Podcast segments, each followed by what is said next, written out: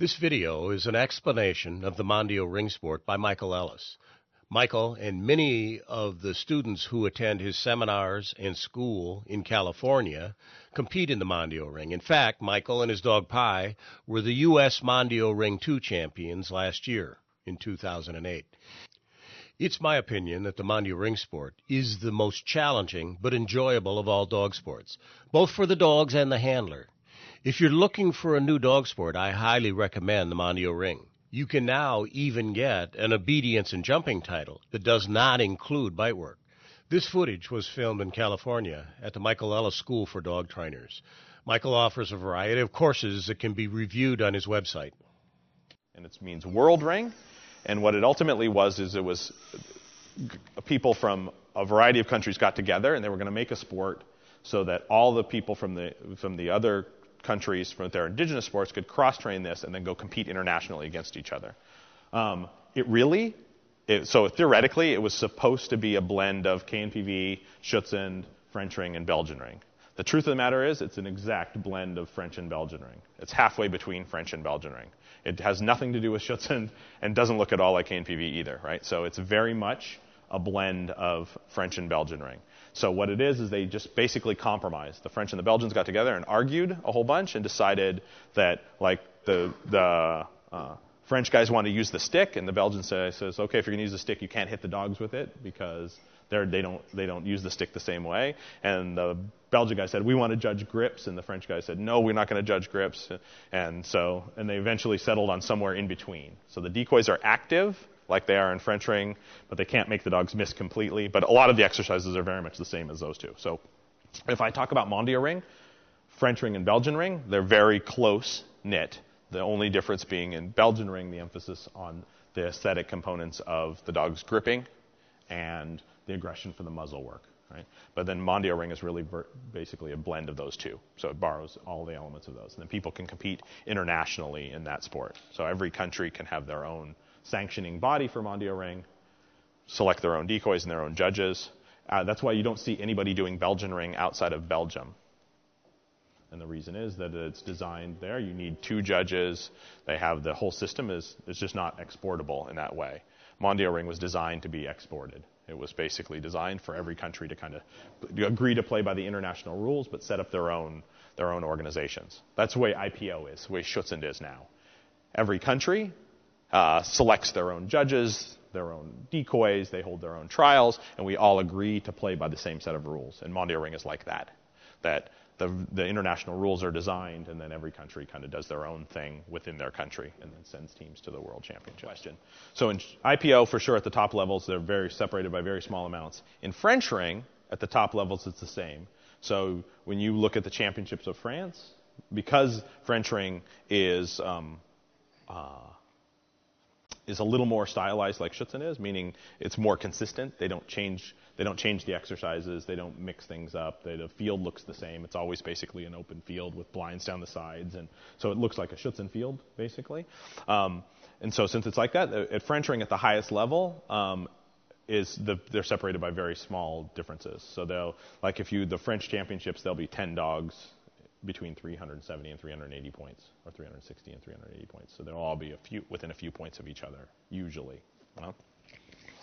In Belgian ring and Mondio ring, the, the trials change every time. So the exercises are the same, but the judge sets up the field. The field doesn't look the same. He changes the direction of the send away. The retrieve item's different. The stuff they throw at the dog, defensive handler scenarios are radically different from trial to trial, and the judge makes them up. So there are some rules that govern what he can do, but they vary a lot more. So there tends to be bigger separations because some dog will blow an exercise completely because it was just something he'd never seen before. And the next time he may do that exercise perfectly.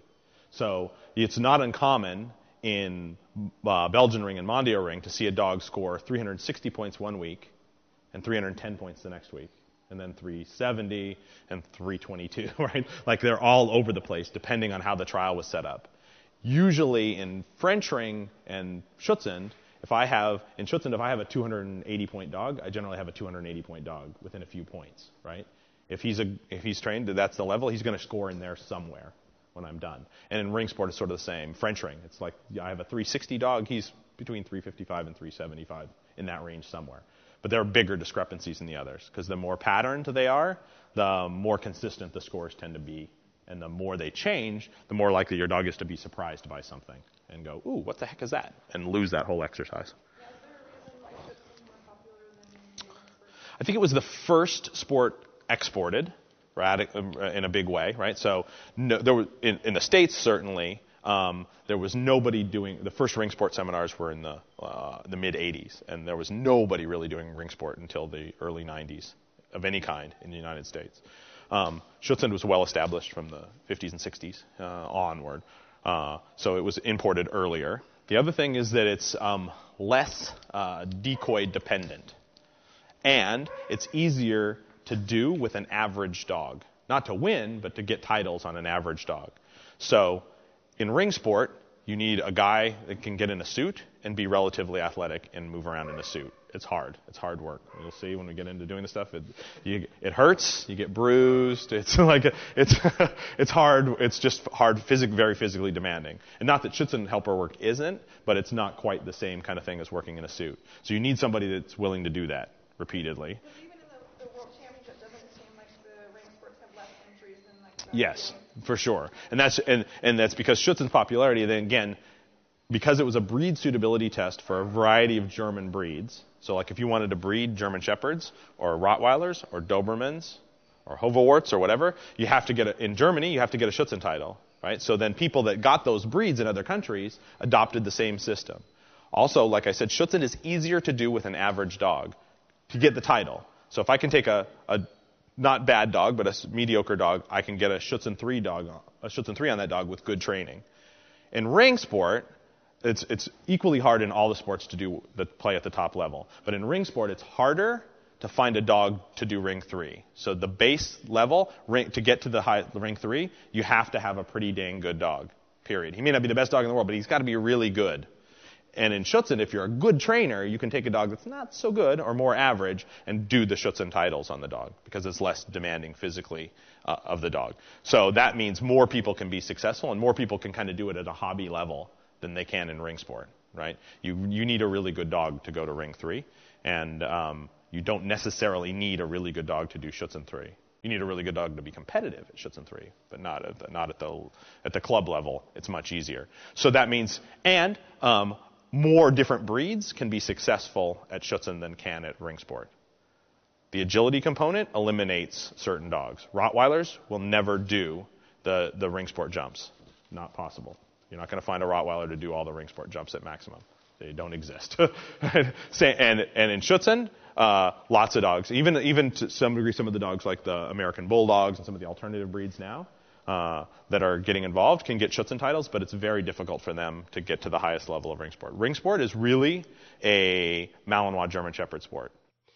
If you'd like to watch some of the free streaming videos that I have on my website, you can go to this web address now. I have a number of uh, free streaming training videos, and then a number of product videos also.